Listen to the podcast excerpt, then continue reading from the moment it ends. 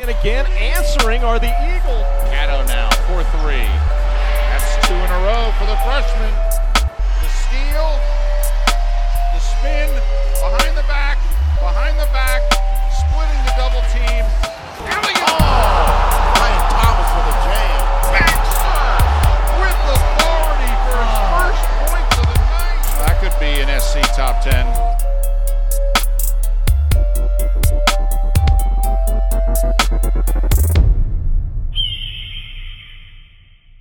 What's going on, guys? This is Screecher Report. This is E. Keezy, Elliot Cressy. I always used to go by that nickname. People actually do call you that, so I can't even like make fun and be like. They used to call me when you were cool. When I made beats in high school and thought I could go somewhere with music, and now I just make it when I'm bored and actually put it in a podcast. So I guess that's kind of cool. Right? Let's. I'm gonna plug you right now. All of our music in the podcast is created, developed, and nourished. by our own Elliot Cressy. Thank you. Of course. You very much. But no, it's Russell is on the mic. Guys. I don't do anything. No, I just write and talk. He writes, talks, acquires puppies. He acquired a new dog. I did get a dog. It's the age of getting a dog because nobody has friends because quarantine. Yep. Actually, we just moved, and so we've been looking, after we got settled in, we're looking for a dog basically daily from the Humane Society and other shelters around, and the supply is so much less than it usually is. It's usually I'm talking 100 dogs. It's 20 on a good day, 15 sometimes, but I guess that's good. I mean, people are adopting animals and hopefully treating them right. There's been a lot of silver lining out of all of this. Yeah. I went to go buy a bicycle. Because one, I need exercise, and two, I've been looking at motorcycles, but I'm I should probably get my bearings straight on a regular bike before I go. Probably learn how to ride a non-motorized bicycle. A gas-powered death trap. No, speed demon. Yeah. Anyways, there's no bikes. You go to Walmart. There's no bikes. There's only kids' bikes. I went to a bike shop. They didn't have what I wanted. I went to another bike shop. They had about two choices, and one. So you probably spend about $1,000. One met my needs, and it was $600. No. And I don't ever remember when bikes were that expensive. No. And I think it's because now there's 25 different subcategories of bike. There's hybrid, cross trek, there's road, there's mountain cruiser, bike, whatever. Yeah. And. Needless to say, I got a bike, and now I'm biking, and that's fun. But I don't know how we got on this. I think we're just silver lining. Yep. The silver lining is... There you go. Back on track. Everybody, at least in my neighborhood, is walking their dog, running outside, doing cartwheels in the street, going crazy. Are you sure that's a good thing? Doing cartwheels in the middle of the street. It just depends on who's doing it. Yeah, I hear you. But no, there's... And I got to look at that sometimes. With all the negativity going on in the world, you got to look for the silver lining with some of the bad. But yeah. Well, tonight we had the special privilege of talking with Brett Comer. Everyone that's an FGCU fan knows who Brett Comer is. Yeah, if you're listening to this podcast, you know who that is. If you don't, you should probably just turn it off and go watch some of the YouTube highlights from 2012. Right. We got a video up there of a cool dunk. Yeah.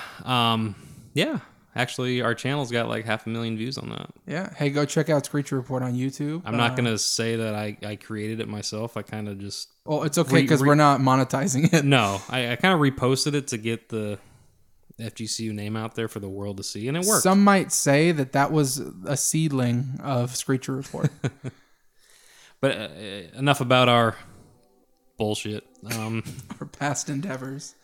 It was really great talking with Brett, and he shared a lot of special moments about FGCU, his path after graduating, how he ended up at Dayton, and just some of the inside look at what he's doing today. And it was just overall great catching up with him, and enjoy the interview. So joining us tonight is a special guest, Brett Comer, all-time leading assist at FGCU, 24th in NCAA, and second in scoring all-time at FGCU. Often referred to as the maestro, quarterback, founding father of Dunk City. How's it going, man? It's going well. How are you guys doing? Doing pretty well. Pretty well. As well as you can be in these times, but, I hear you. So, after graduating in 2015, Life took you over to Indiana University at Pennsylvania, where you were a volunteer assistant coach. Is that right? Yeah, so the whole road after I graduated got a little, there's no better word for it than weird. Obviously, I didn't want to go overseas, so I kind of tried to figure out what do I want to do.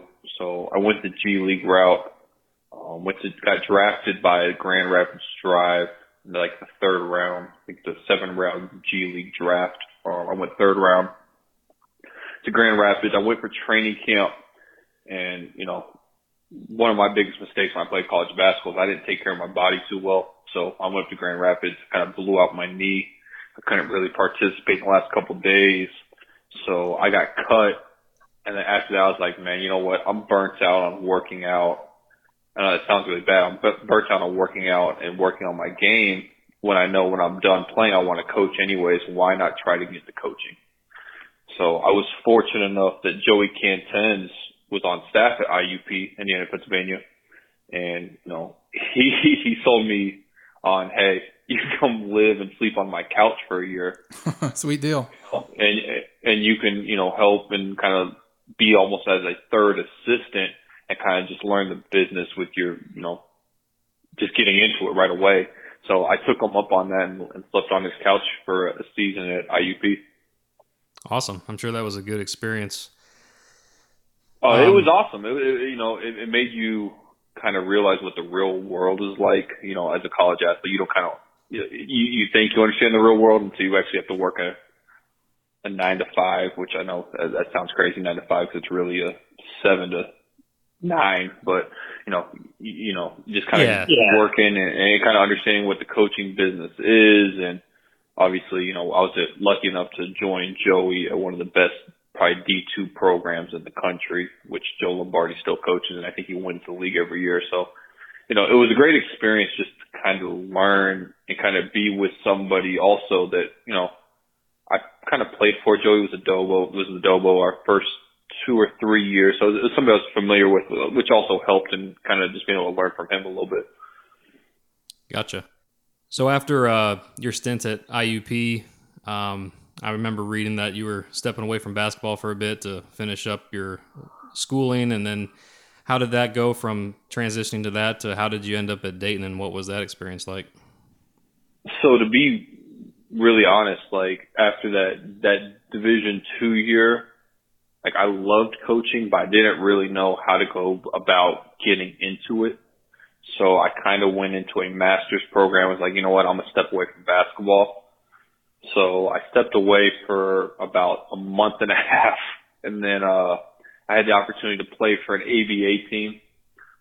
I didn't really want to do it, but there's some coaches. The coach who ran it was an assistant at Iona. We played against them almost every year at Florida Gulf Coast, so I was familiar with them. So I played a couple games. My knee still wasn't good enough to kind of play.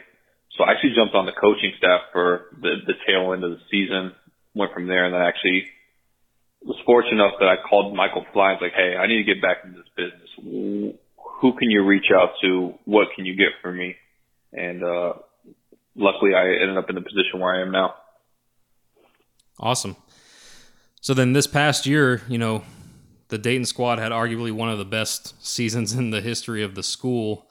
And then everyone was shocked by the news on, I think, March 12th when sports started shutting down. You had all of March Madness, you know, shut down, and the original plan was to continue games without fans. And I can't imagine how heartbreaking that was for you, but even more so for the guys. Can you take us through firsthand experience what that was like and how the guys are coping, or maybe they haven't coped with it yet?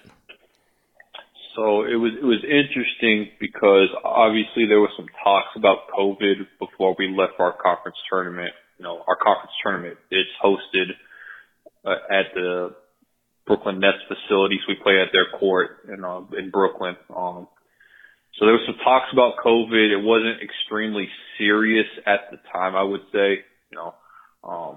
So we flew up to Brooklyn. You know, we had a double bye since we were the 1 seed. We kind of, you know, treated everything as normal. And then, you know, the day before our game, you know, it's UMass versus, I think it's VCU. You know, our head coach, Coach Grant, and some of the assistants go to watch the game for scouting purposes, and we get the call that, hey, your conference tournament's over. I was like, oh, man.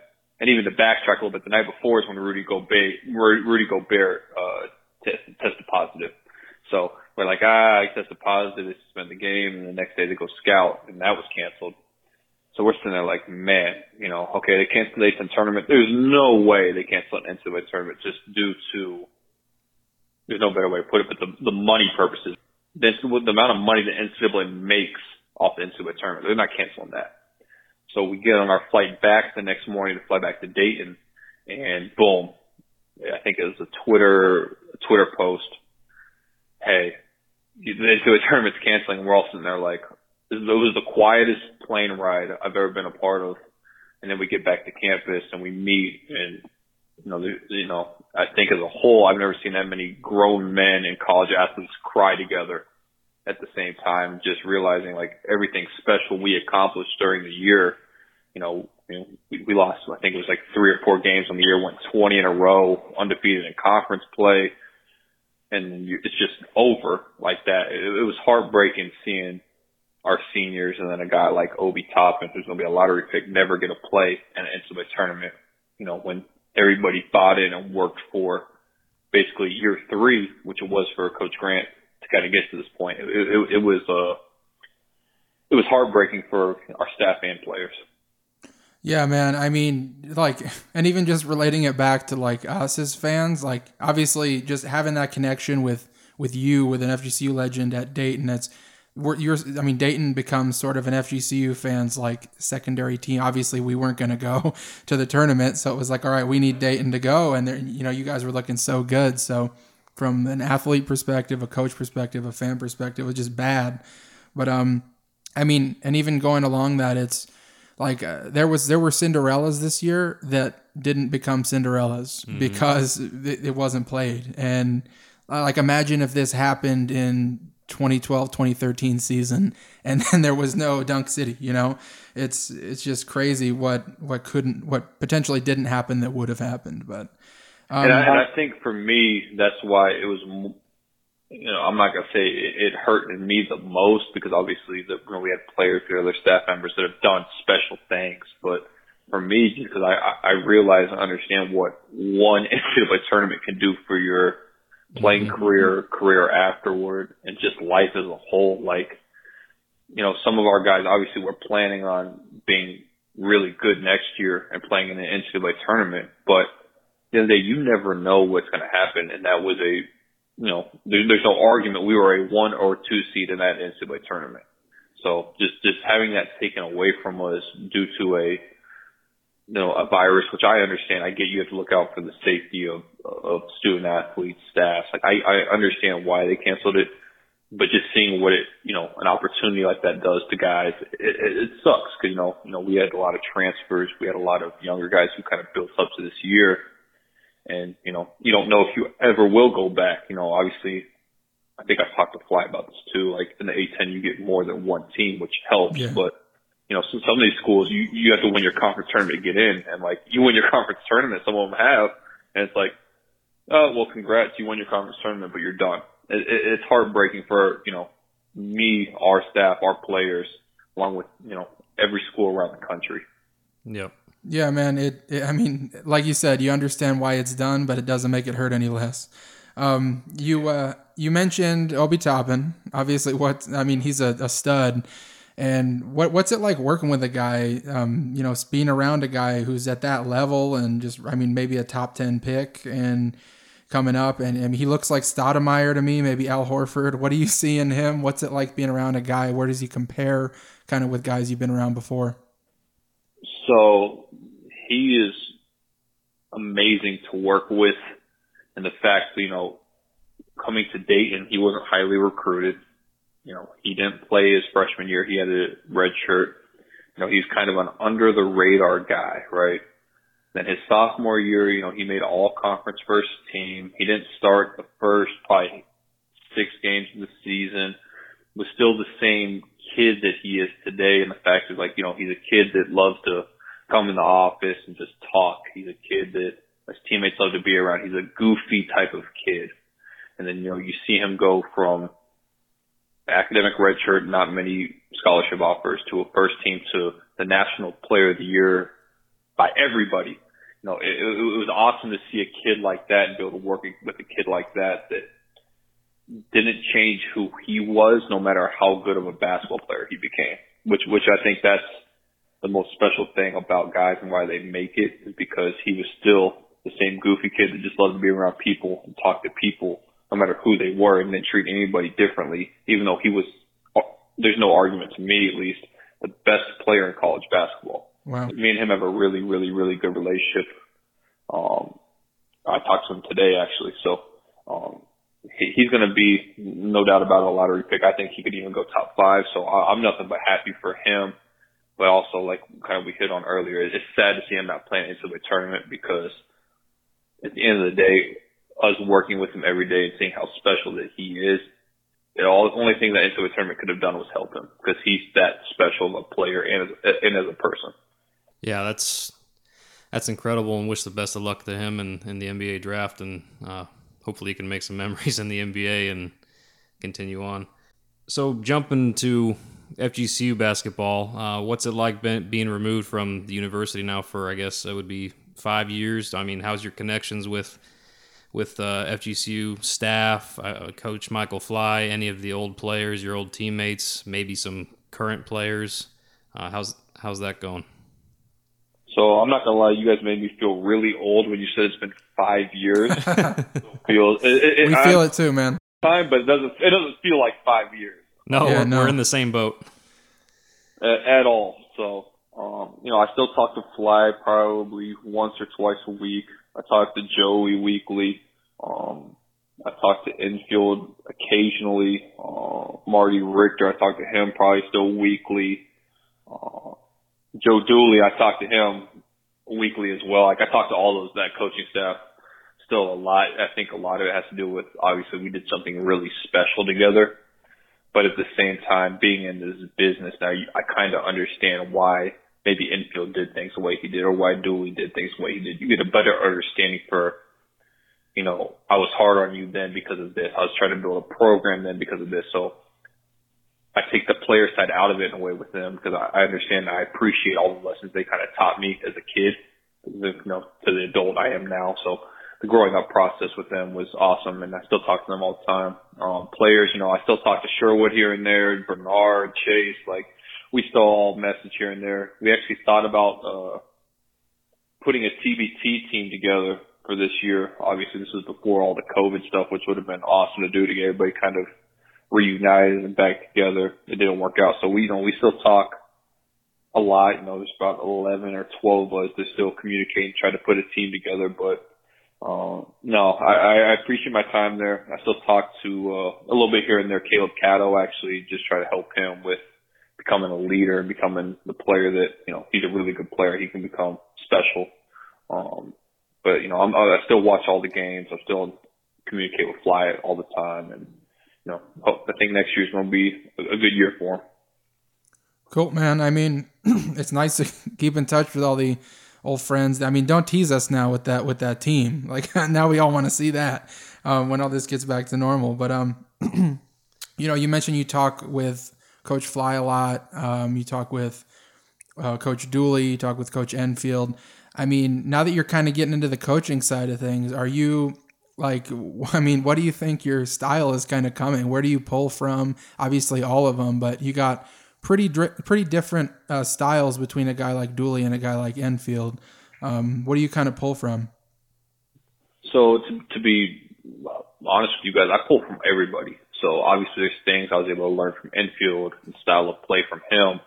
And then, you know, obviously the same from Dooley with, you know, disciplinary wise and kind of the way he played.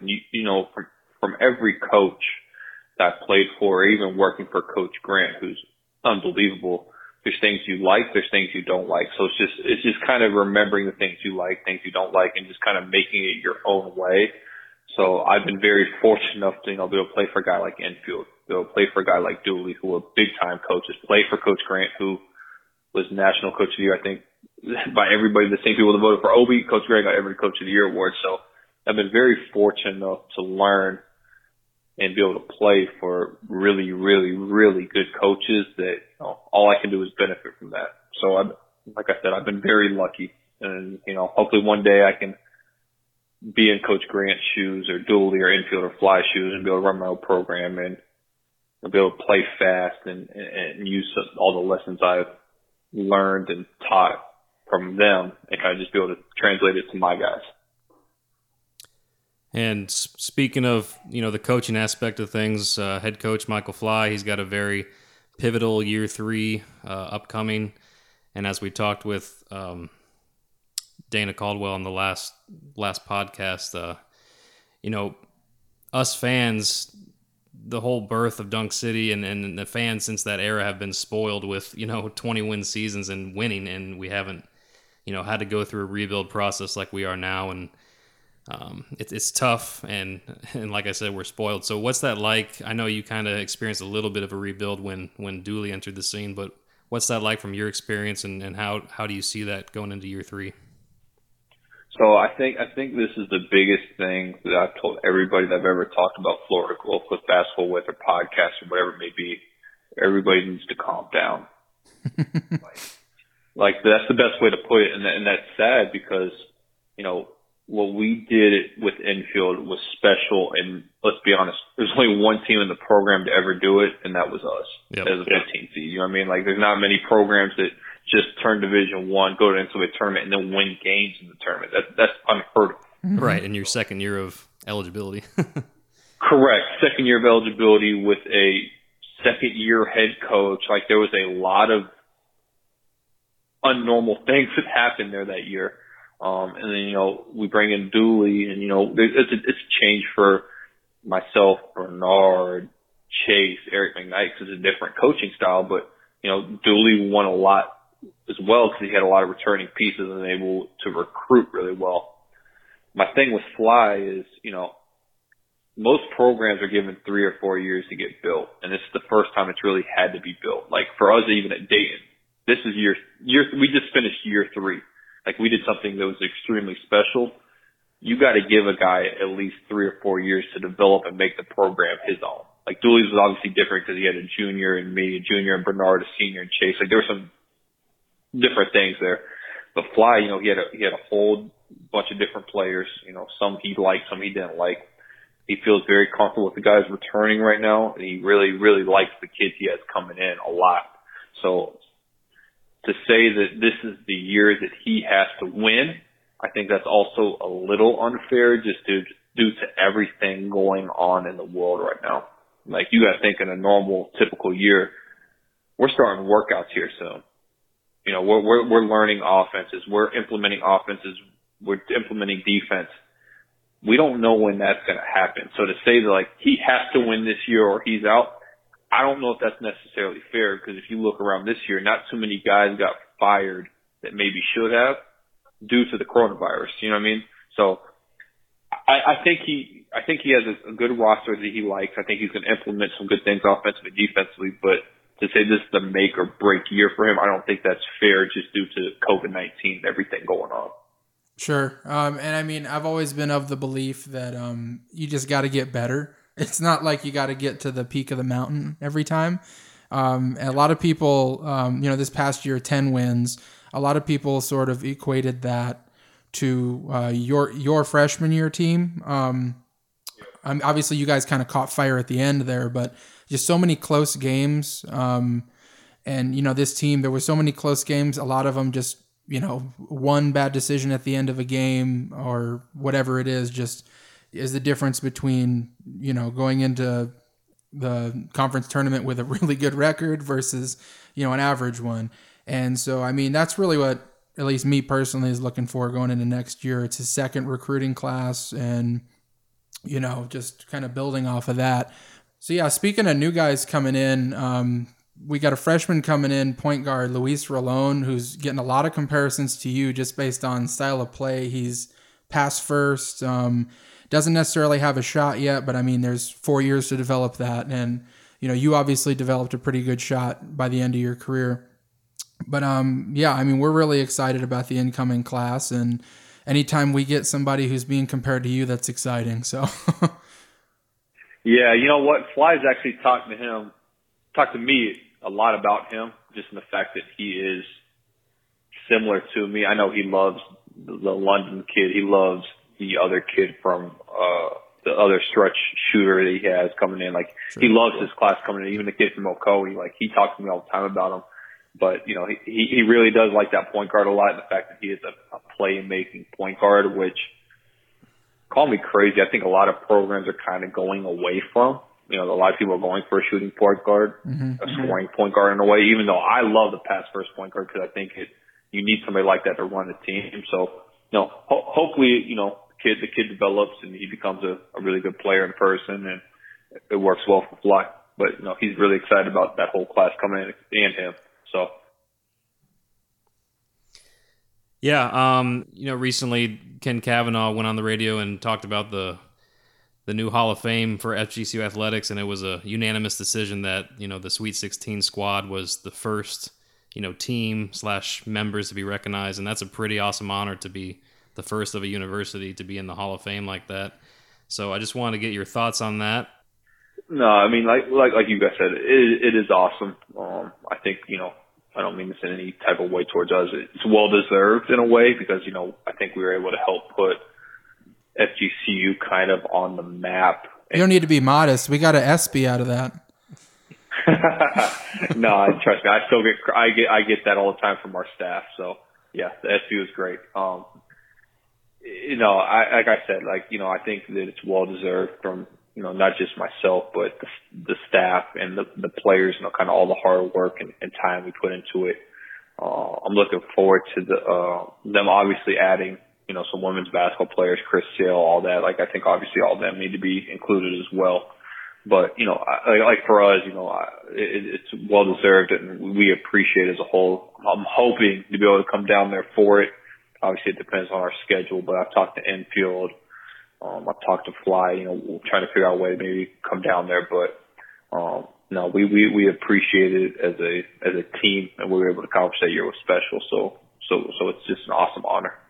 That was going to be my follow-up question, to see if you were going to make it to that game. I know logistically it might be hard and difficult, but it would be really cool if we could get most of that team back and do like a pregame scrimmage, but I know that's thinking too high. I don't know about a scrimmage because I don't think I could do it anymore, but, you know, I'd love to be down there and spend some time with my guys and the staff. Obviously, the main thing for me, and I think a lot of our guys, was me, obviously, with our schedule. I don't know when we'll be playing. Luckily, I work for a guy like Coach Grant, who's very understanding of stuff like that and kind of what an honor like that is. So he'd be open to it if we don't have a game.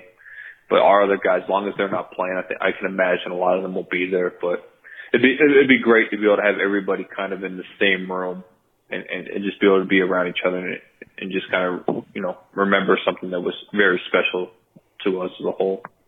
For sure.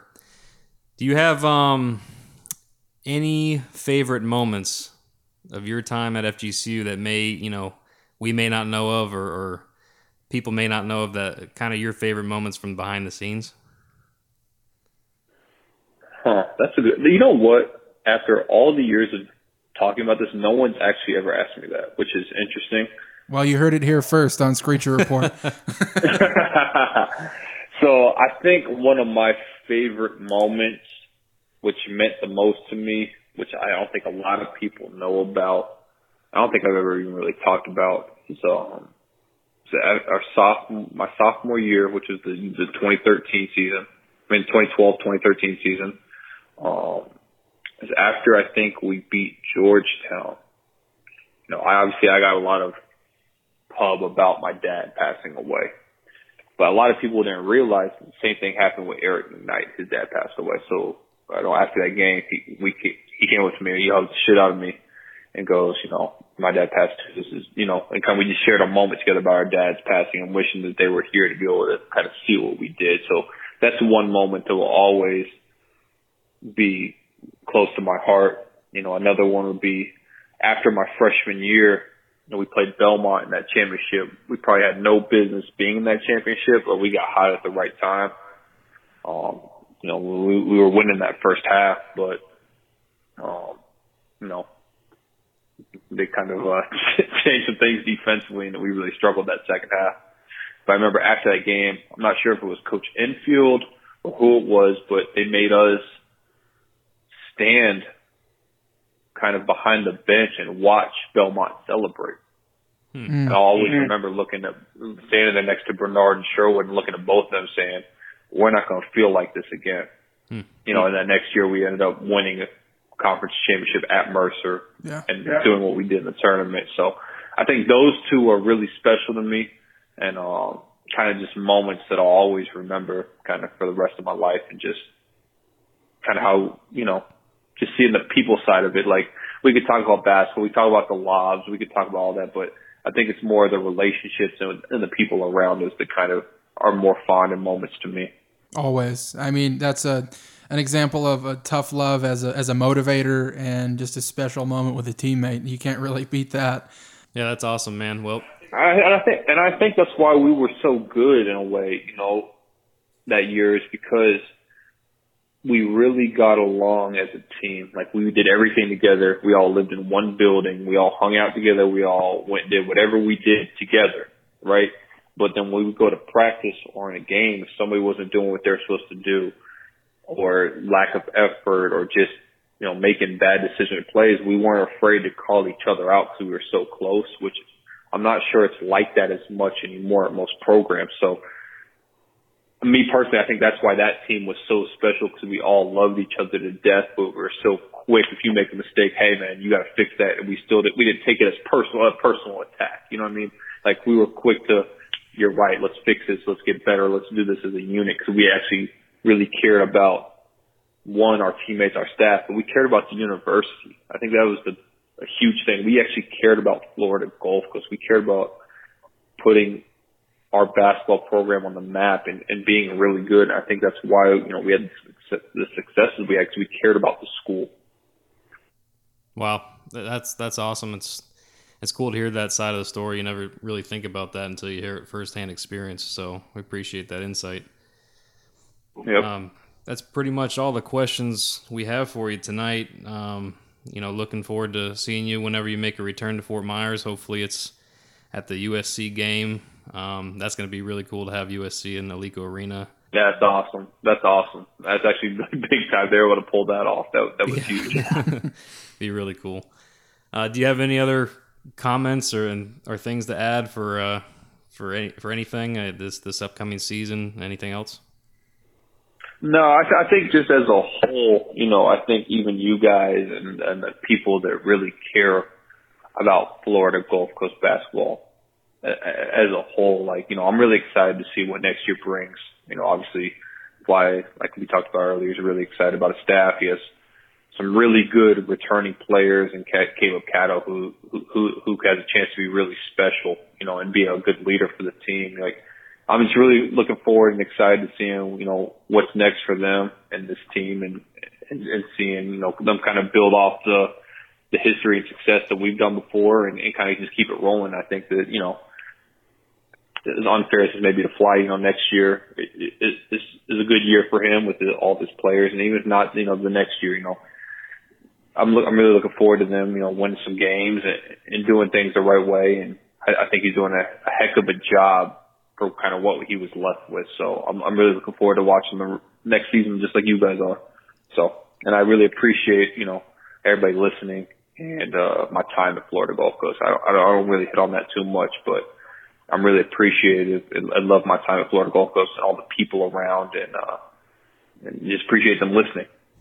For sure. It can only go up from here, and it's just going to be exciting to watch it continue to grow. You know, just like the stock market rises, it always goes up and down. You can't go 25 wins a season every single year. So this ain't a business podcast, man. Well, I'm recently getting into stocks, you know, unfortunately with every crisis, there comes a chance to buy some stocks and make some money. So I'm getting into it, but no, we appreciate your time, Brett, and hope to chat again soon. Well, I appreciate you guys, and stay safe, and, you know, hope all is well with you guys and moving forward. All right, best of luck to you, man. All right, thanks, guys. Thanks, Brett. Right, have a good one. Bye. See you. Thanks again to Brett for joining us tonight. It was awesome to catch up with you and chat, and we appreciate your time. That's all we have on this episode, and hopefully we'll have another podcast in the near future. I know Russell's got some articles cooking up for the off season, some speculation, and we'll chat about that on the next one. And be on the lookout for it on Twitter and Instagram, and no one goes on Facebook, so just if you're on there, look us up. But right, if you're not. Thanks, guys. Go Eagles.